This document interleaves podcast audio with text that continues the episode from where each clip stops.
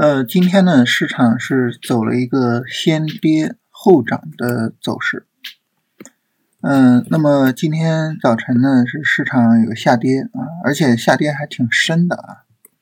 但这个下跌呢，跌破了啊三十分钟的前低，但是呢，构造了一个底背离的结构啊，就是你看这价格是往下走的，但指标呢是往上走的啊，构造了一个底背离的结构。然后呢，去支撑了今天下午的这么一个强有力的反抽。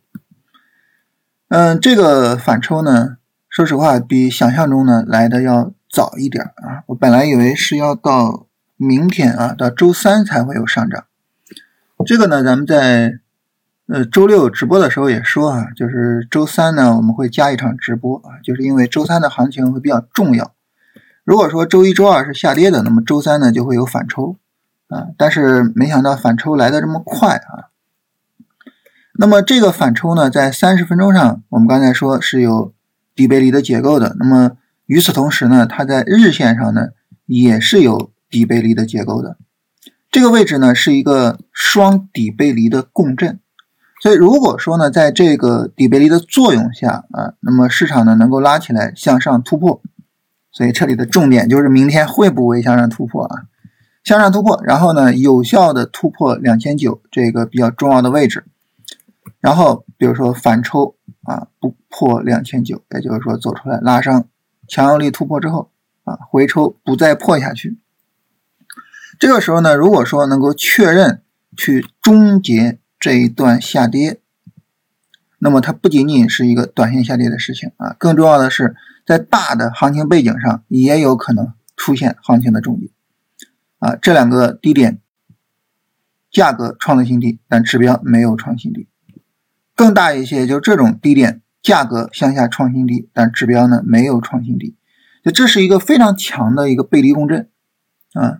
背离共振这个时间点，还是说啊，本来以为会在周三啊，但是提前到了今天下午啊，但这个更好，说明市场更强嘛。所以看看有没有可能说有效的向上突破啊？如果说能够有效向上突破。那么这个时候呢，这个共振所带来的意义可能会非常大。嗯，今天跟朋友闲聊哈，还聊到这个事情啊，就是《繁花》里面呢有一句台词啊，当然这句台词呢是告诉人要居安思危啊，就是大暑之后必有大寒啊，也就是大牛市之后必然会有大熊市，是吧？啊，但是我们现在我们此时此刻所考虑的。就不是这个，而是反过来的，什么呢？大寒之后，可能是必有大暑啊。就如果说我们这个持续了几个月的这个下跌结束，那么后续我们会迎来一个什么样的上涨呢？如果说二一年以来的这个熊市结束，后续我们会迎来一个什么样的上涨呢？啊，这个还是挺值得期待的啊。就如果说。这个多重共振最后成真的话，啊，那么这个位置还是挺值得期待的。所以这里的重点就还是说明天能不能够有效的向上突破。我们能看到今天这个市场成交量稍微的放了出来啊，没有到七千亿，但是稍微的放了出来。就像我们反复强调的，就成交量它只要放量就是好事儿，无论是下跌放量还是上涨放量，只要放量就是好事情。啊，所以今天这个成交量放出来，也是一个方面啊，就看看后续的这个行情发展，整体这个背离能不能够起到效果。但市场方向上，就是咱们反复的说三个方向是吧？科技类一个方向啊，主要呢就是鸿蒙机器人、汽车啊，飞行汽车。然后新能源一个方向，主要就是光伏还有锂电。然后就是消费是一个方向，消费这个方向呢，它的。这个主要的影响面啊，其实是整个的这个宽信用的这个概念啊，主要影响面是宽信用的这个概念。所以呢，这个方面呢，它不仅仅是涉及到消费啊，也涉及到金融啊。大家看到今天这个保险走的也不错，是吧？银行银行其实最近这整个这一段时间走的都不错。然后今天下午证券也拉了，呃，其实金融的这个上涨和消费的上涨是一个逻辑啊，都是宽信用。啊，当然，消费这个方面就走的最好的就是旅游啊，然后走的最稳的是食品饮料啊，食品饮料走的比旅游会要稳一些，是吧？然后其他的就是像零售啊，像这个酒店餐饮啊等等的这些啊，就是市场也都在炒啊，所以整体上呢，这是说这些市场方向，这三个市场方向我们跟好它啊就可以了。今天呢，市场这个触底回升，并没有出现新的市场方向啊，所以整体上来说还是这三个方向：科技类的方向、新能源的方向，以及呢这个。呃，宽信用的方向啊，包括消费，包括金融啊，包括像房地产也属于宽信用啊，就是这个方向相对来说比较宽泛一些啊。整体上来说大概就这样。然后今天这个行情呢，我想特别的跟大家聊一聊这个日经指数啊。呃，日经呢今天是下跌的啊，但是呢今天就日经的这个 ETF 呀被热炒。嗯，这个日经的 ETF 被热炒，就为什么会热炒，我不太清楚啊。但是很明显的呢，就是这个热炒是脱离基本面的。大家说啊，说这个你跟我聊基本面啊，其实这个当然咱们聊基本面，比如说聊宏观啊，聊价值投资，这个我肯定是不擅长。但是 ETF 呢，它有一个最简单、最简单一个东西是什么呢？就你在一个任何一个 ETF 的页面里边啊，都能够看到有这么一个线啊，这个叫 IOPV。我这个线在我这儿是灰色的啊，但是大家如果说不像我是这种黑白底的话，我看一下啊，是在哪儿调整那个？因为我们常规的不是那个那个常规的，应应该是这种红黑底是吧？那么红黑底的话是这个颜色啊，就是就是这条线啊，这条线呢叫 IOPV 线啊，这个 IOPV 线是什么意思呢？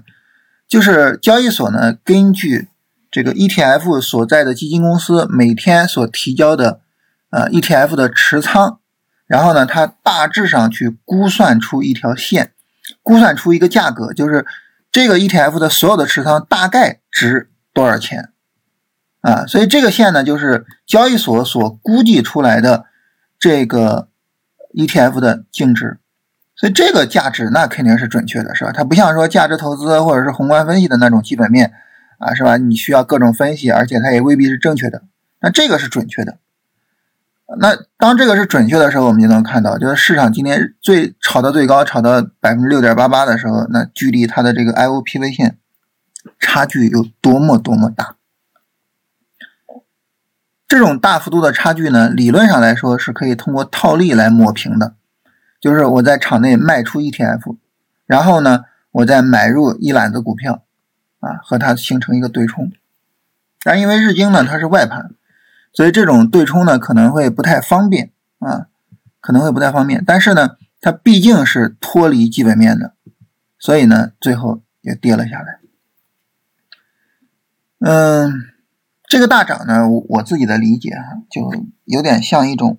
无声的抗议，就是为什么咱们的股市这么差啊？今天呢，包括印度的 ETF 啊，印度股市的 ETF，这个也是一样啊，也是一样啊，有一个热炒，是吧？最高也也也涨到五点八一啊，所以整体来说呢，就是可以理解为是一种无声的抗议啊。这个呢，我们能够理解，就是大家去做这些操作也好，或者怎么样，能够理解啊。尤其是外盘的 ETF 是 T 加零的，理论上来说呢，你在像这种 一分钟的龙回头，你可以买入进去，拉升，然后去做止盈，是吧？但是呢，就是首先一个，呃，脱离基本面的这种炒作，尤其是有明确的基本面的这种东西，你去脱离它的基本面去对它进行炒作，其实这个风险是特别特别高的。特别特别高，呃，其次一个呢，就是，呃，就这种，就是你看今天这个放量十个亿是吧？昨天是一个多亿，再往前就两千多万、三四千万，就这种炒作反倒吸引了更多的资金，说明什么呢？就是很大程度上呢，我们的交易是一种非理性的。就这两个其实都是在交易中非常非常大的问题。啊，大家最近看那个《繁花》是吧？我刚才也提到啊，爷叔说过好多次，做生意啊，做交易、做股票，它是需要理性的，需要方法啊，需要我们按照方法去做。因此呢，那么就是像日经的这种事情，我觉得最好就是不要发生在咱们身上啊。那么啊，这里边呢，我们就要提到广告啊，就是我们。聊到方法这个事情，就是对于我们来说，有成熟的方法，有成体系的、成系统的方法是非常重要的。啊，关于方法这个事情呢，那么我们现在呢，专门给大家准备了一个训练营。啊，这个训练营呢是专门围绕着超短去进行操作的。啊，那么跟大家去聊到关于超短交易的方方面面啊，包括我们对于市场的认知，对于主线板块的认知，对于龙头股的认知啊，就怎么样去分析主线板块，怎么样去。找到主线板块，然后及时的上车，啊，然后怎么样去找到龙头去做龙头？我们对于这些东西的分析啊，那么和大家呢会有一个详细的分享。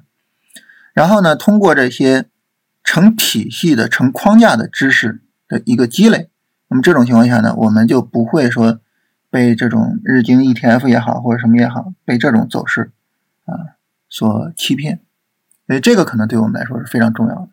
那大家呢，如果说对我们的训练营感兴趣呢，可以到我们训练营的这种页面呢去做一下相应的了解，然后也欢迎大家加入到我们的训练营里边来。如何报名训练营？一、打开喜马拉雅手机客户端，点击顶部的搜索框，输入“静言股市”。二、在搜索结果中找到主播“静言股市”。三、进入主播个人页后，向下滑动即可找到训练营。四。点击领券购买，完成支付后，按照提示添加振兴微信即可进入社群。